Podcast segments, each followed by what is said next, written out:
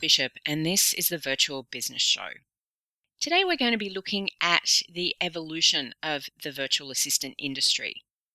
A couple of months ago, I was invited by veteran VA Sharon Williams of the 24 Hour Secretary and the Online International VA Convention to join a committee that comprised other veteran VAs from around the world, and we were discussing updating the core competencies that we had worked on back in 2004. The reason was that these VAs, all of whom have been in the industry in excess of 10 years, some over 20, and who run groups or associations, have seen a trend in emerging VAs where it seems that the industry is turning into something you do to fill in time between childcare duties or a side hustle to your full time job. It used to be that you aspired to being a full time VA and your job became part time while you built your practice. But it seems that many newbie VAs are beginning to view the industry as a hobby. And this can have very detrimental effects on those of us who have worked very hard for a very long time to build the industry into a reputable, legitimate business option. Since I began my VA journey back in 2000, the industry has certainly evolved and changed significantly what back then was a relatively new fledgling industry forged primarily by women, and I'm not ignoring the men. There were men who were involved in the industry and who certainly still are involved in the industry and make a great contribution. But the fledgling industry was forged primarily by women who'd come from years working in administration, secretarial, personal assistant, executive assistant roles. The industry has now grown and developed into a truly global industry with many industry associations meeting the needs of individuals who want to build truly successful virtual assistant practices. However, on the flip side of that, the growth and accessibility of the internet globally has also seen an increase in the number of fly by nighters, those not wanting to have a business but a side hustle to their full time job, a bit of extra cash, those thinking being a VA is a get rich quick scheme those who can work the internet or have a social media presence, and so that apparently makes them an expert in social media management. These days, many new entrants to the industry have no background in admin at all. Some are coming direct from school looking for alternatives to traditional employment. Many of them already have tech skills. They've grown up with technologies and apps that they take for granted that didn't even exist when we first started our practices. The internet was fledgling, social media was unheard of, and mobiles were a box the size of a brick in your car. You waited overnight for a 3 meg email to download and prayed the dial up connection stayed connected or you'd be starting all over again.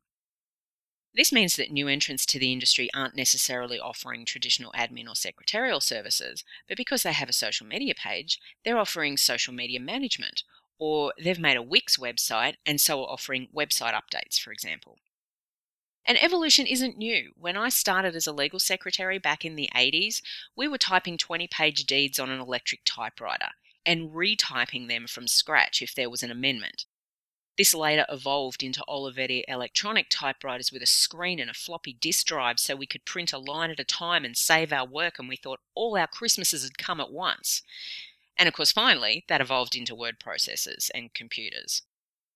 So it's not surprising that the VA industry will evolve too. But one thing stays the same, and that is that being a VA is about being a business owner. It is not a hobby. There's no doubt that the VA industry provides a level of flexibility in work and lifestyle that many people have been seeking for years. However, being a VA is not for everyone. First and foremost, if you want to do this full time, you'll need to understand you are a business owner, not an employee. And that can be a massive shift in mindset not just for the VA, but for potential clients too. If you're only after a bit of extra cash without the hassles of running a business too, or if you're working full time and you want to keep it that way, having your VA work supplement your income, then understand you are not a VA practice, more likely a hobbyist. And that's okay, but please don't promote yourself as a professional VA and make sure that any clients who come to you understand that you are not a full time VA practice be authentic because clients need to know who they're working with. If they're looking for someone who's going to partner with them consistently, then your model isn't it. If they expect you'll be available to them during business hours, but you have a job that takes you away from home from 7 a.m. to 7 p.m., then again, your model isn't it, and you should be redirecting them to professional VA services until you are in a position to provide the service they're looking for. For clients, this means that when you're looking for a VA, you need to realize that not all VAs are alike. You need to be very clear on what it is you're looking for in a VA. It used to be that you were looking for help with your administrative tasks on a regular basis to help you with the overwhelm and enable you to focus on your core income generating activities, a partner with a vested interest in the success of your business. As such, you'd be looking for someone who had the time necessary to devote to your needs, who had experience in not only an administrative capacity but also working remotely. Now, you can use a VA for more than just admin work. You might outsource your website to a VA with experience in that niche. You might be looking for someone who can get your business more active in social media, who can manage your Twitter feed and oversee the administration of your Facebook groups. Or you might need someone to tweak your marketing materials, your blog posts, provide social media graphics, or do some research. These are areas that didn't exist 10, 15 years ago, but have become necessary for businesses with the evolution of technology and you may not have the in house staff with the skills or the capacity to look after these things for you. Today, with so many different types of VA popping up, clients need to be very clear what they want and need. Otherwise, you run the risk of partnering with the wrong VA entirely. Julie Hoflin of Your Versatile VA in British Columbia agrees with this, and she points out that from the client perspective, when looking for a VA, you need to know exactly what it is you want. You need to be clear on your goals, your budget, and whether you're looking for a partner with a vested interest in your success or someone who can just help you over a hump. She includes a fabulous infographic on her site highlighting the difference between what she terms offshoring, outsourcing, and contracting. And I'll include a link on the podcast page to that infographic for you. Remember that anyone can say anything these days. When it comes to marketing, the adage, it's better to ask forgiveness than permission, seems to be being applied by newbie VAs, with many on discussion boards admitting that they have little to no experience in a given service, but that they want to provide that service to clients now. That they have no training, but they're asking how they can start offering the service to clients right away. A fake it till you make it mentality instead of getting ducks in a row before they go out there selling their services. This makes it even more essential for clients to do their homework. Whilst a VA isn't an employee, you should approach the decision about who you partner with in a similar way. Do your research, speak with them, look at testimonials, and go to the trouble of contacting the provider of those testimonials. It's easy enough to fake a testimonial these days, especially when it seems what's regarded as the truth is quite flexible. Testimonials aren't the same as work references. If you're looking for a VA with experience in offering the service you need and you find someone with what looks like work references in their testimonial section of their site, then it's a fair indication they've not been in business long.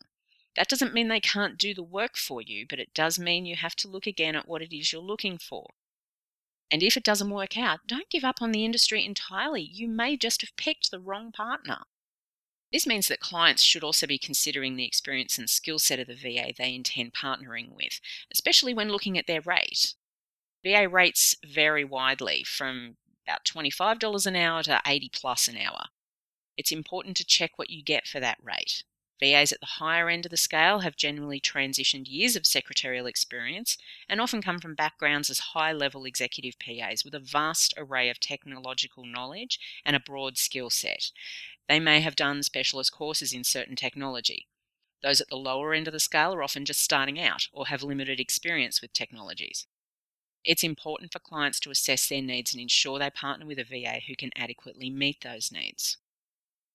For those who have just discovered the VA industry and are thinking this might be a great alternative to traditional employment, it is. But also get clear in your own mind what it is you want to be a business owner or to make some extra cash.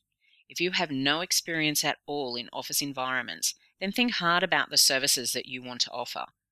If you decide you want to specialize in an area like social media, just having a Facebook account and knowing your way around Twitter or Pinterest doesn't mean you'll be a great fit for a client who's looking for a social media manager. If you have never run a business before and have no clue where to start, you need to understand being a full time VA is being a business owner.